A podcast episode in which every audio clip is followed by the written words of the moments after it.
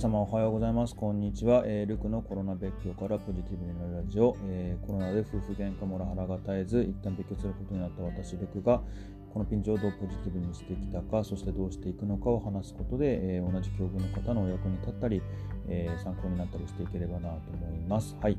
本日5月10日日曜日の朝でございまして、まずですね、ちょっと御礼申し上げたいなと思っております。今日でですね、ちょうど20配信目にたどり着いたんですけれども、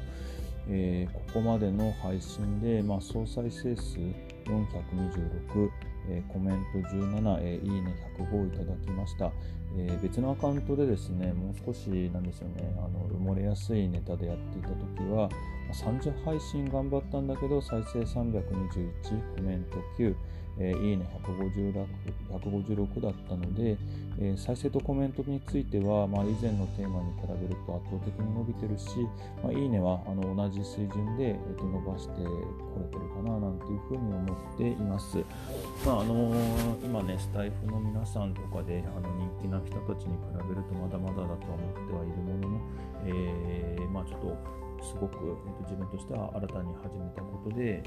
そこそこ成果が出てるのかななんていうふうにも思っていますし、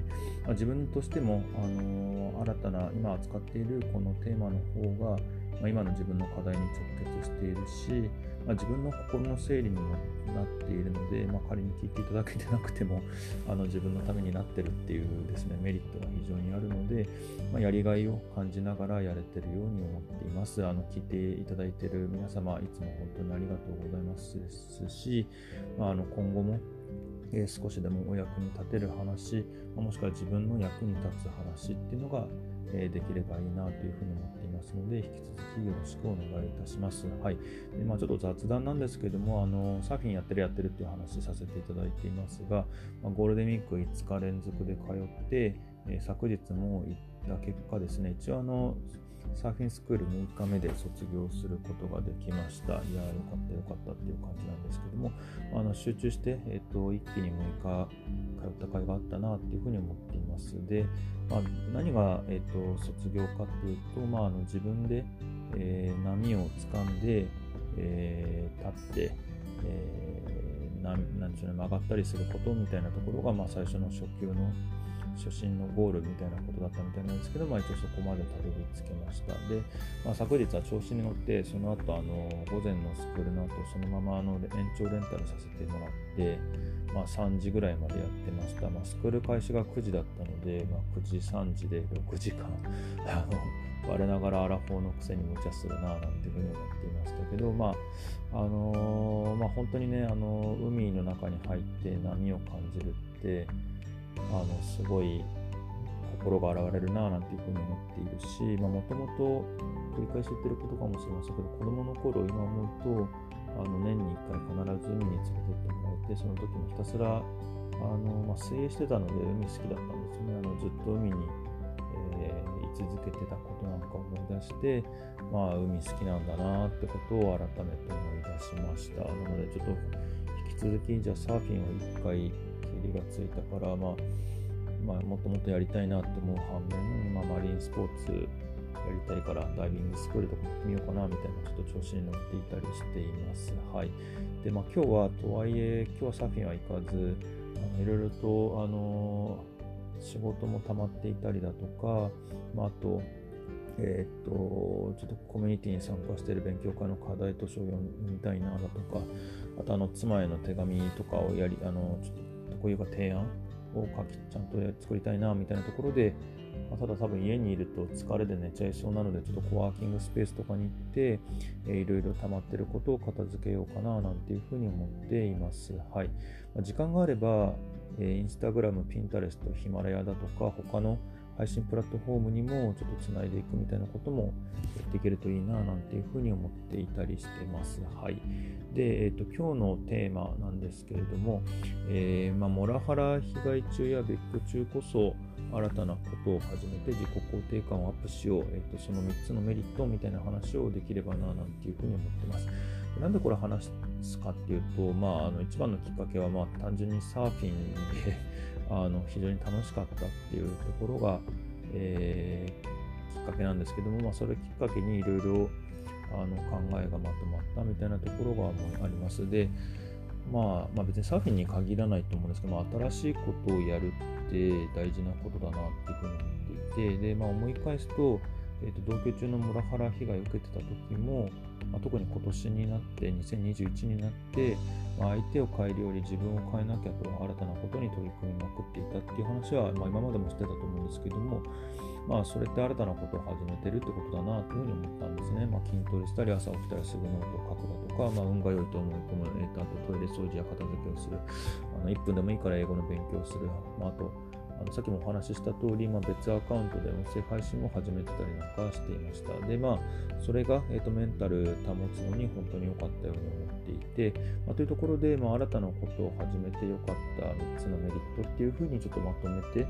お話しできればと思っています。じゃあ、3つのメリット何があるかっていうと、1つ目、成長や達成感を、お手軽に味わえて自己肯定感が回復していく。で、2つ目、失敗をお手軽に味わえて挑戦心のハードルを下げられる。で、3つ目、PDCA が回るっていう感覚を、実感できるっていうところです。ちょっと一つお話しできればと思うんですけれども、まず1つ目、その、成長や達成感をお手軽に味わえて自己肯定感を回復するですが、先ほど話した通り新たなこととしていろんなことやってました。筋トレ、ノート書く、運が良いと思い込む、トイレ掃除、英語、音声配信、あとサーフィン、それぞれいろいろあるんですけれども、新しいことを始めると、最初のある程度っていうのは結構すぐに成長しますよねっていうふうに皆さんもちょっと思い返していただければと思います。例えば私の場合、筋トレだったら1週間前より確実にやれるようになってるっていうのがやればやるほど実感できて、心拍数とかも測り始めたら始めたばっかりはあんまり追い込めなかったのに、最近だと180までメニューによって追い込めたりだとか、やってるおかげで普段歩いてて疲れにくくなってきてる実感があったりだとか、あと体が実際引き締まってきてることっていうのが分かったり、あと実際体重も落ちてくるみたいなところで非常に成長を感じております。で、音声配信についても、日に日に慣れてきて、喋りの照れなんてなくなってきましたし、いいねや聞いてくれる人の数が増えてくるのが楽しいし達成感を感じます。あと何よりちょっと別居してると本当おしゃべりする時間が少ないので、こうやって喋るって結構大事なんだななんていうふうに思っていて、それだけでも大変助けてもらってるというふうに思っています。で、サーフィンですね。サーフィンに関しては、立てる、曲がれる、波をつかめるっていうところが、すごくあって、ゴールデンウィーク初日初心者で本当なんでしょうね、座るので精一杯だったみたいなところを考えると、昨日は苦戦だらけではあるものの自分でつかめることができて、つかめることもなんかできるようになってきているというか、何回かできるようになってきていて、それが非常に楽しい。自転車初めて乗った時の感覚に近いなみたいに思いながらもやってたんですけれども、成長を本当に実感できているこの6日間でした。それでもね、1回2時間を6日もやればもう12時間で、しかもさっき言ったように昨日はその後さらにもう4時間ぐらいやってたりとかするので、そりゃ伸びるっちゃ伸びるよななんていうふうに思うんですけども、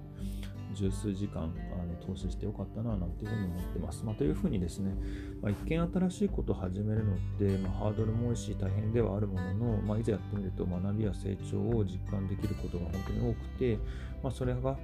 モラハラで傷つけられた自己肯定感の回復に役立ってるっていうふうに思っています。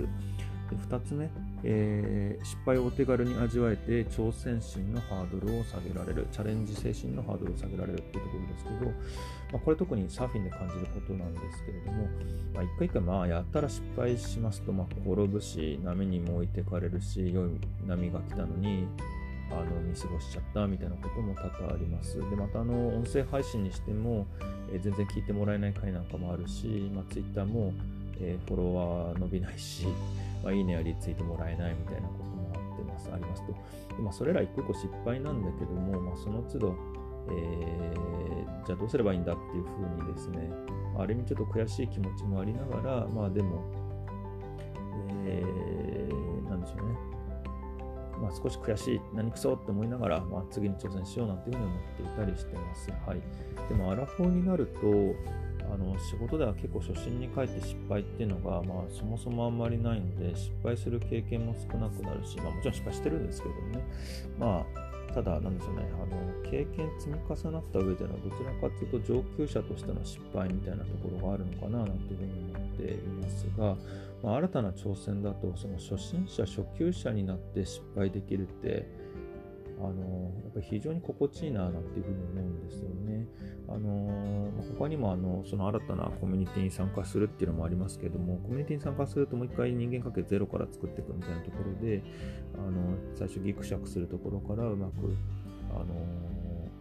入り込んでいくみたいなところも、まあ、結構新たな挑戦だななんていうふうに思っていて、まあ、こういったことにやってる自分もかっこいいと思えたりするし、まあ、本当にですね失敗のハードルを今のうちに下げておかないと年食って新たなことに挑戦って本当にできなくなるんじゃないのかななんていうふうに思っていて、まあ、今のうちから新たなことをやるっていうことのハードルを下げておいて、どんな年になっても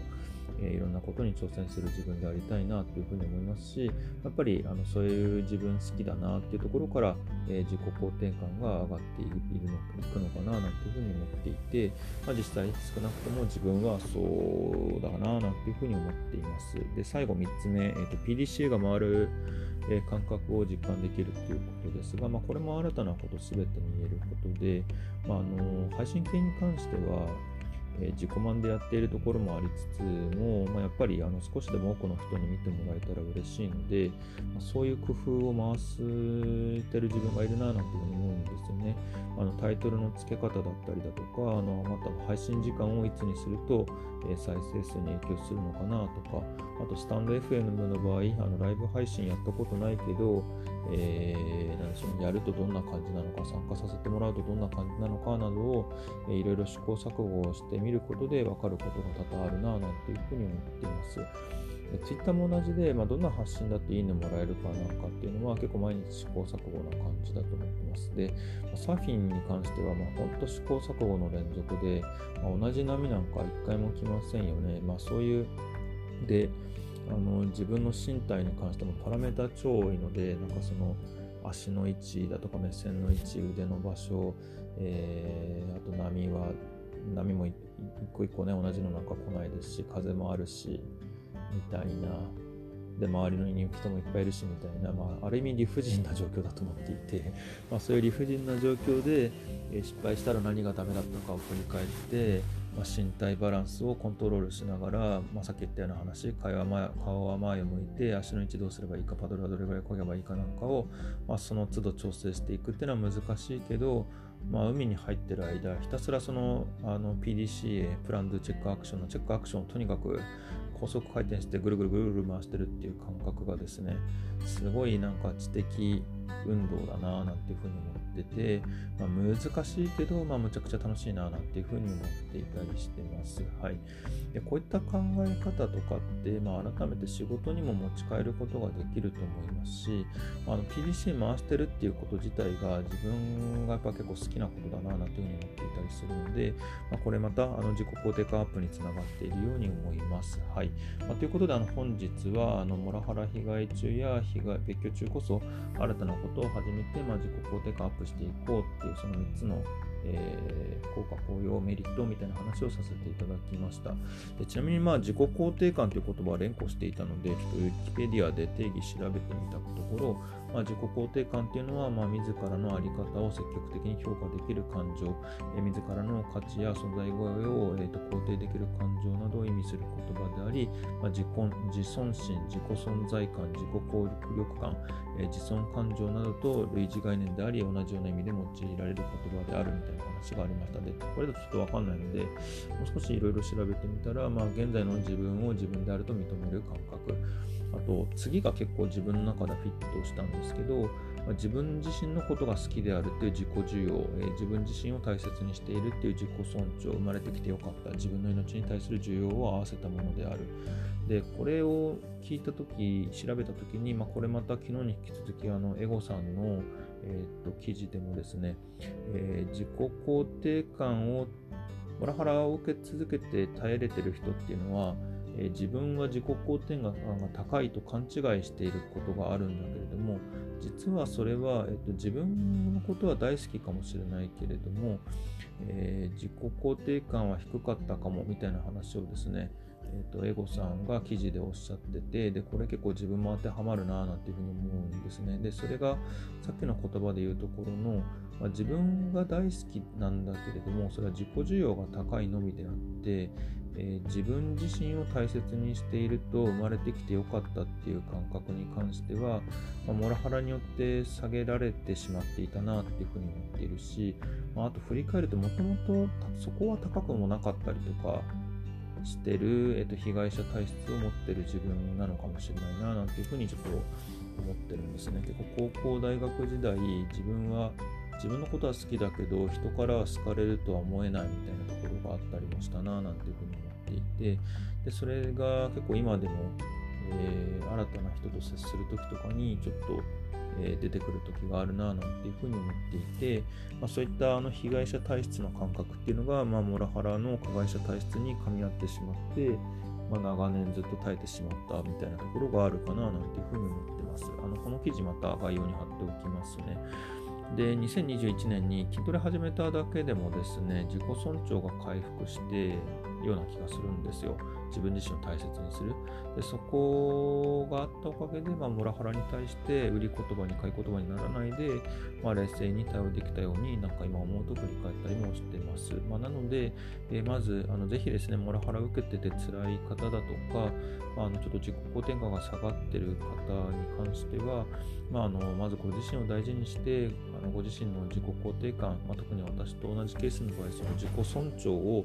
優先してもらえるとだいぶ変わってくるのじゃないかななんていうふうに思うので、お試しいただければと思います。はい、というところで本日の配信を終わりたいと思います。本日の配信の内容で、ご意見ご感想等ありましたら、コメントやレターで教えていただければ幸いです。またこの話がためになったという方もぜひいいねやフォローいただけると幸いです。ということで本日の配信を終わりたいと思います。ルクでした。では、今後も人生好転させていきましょう。よろしくお願いします。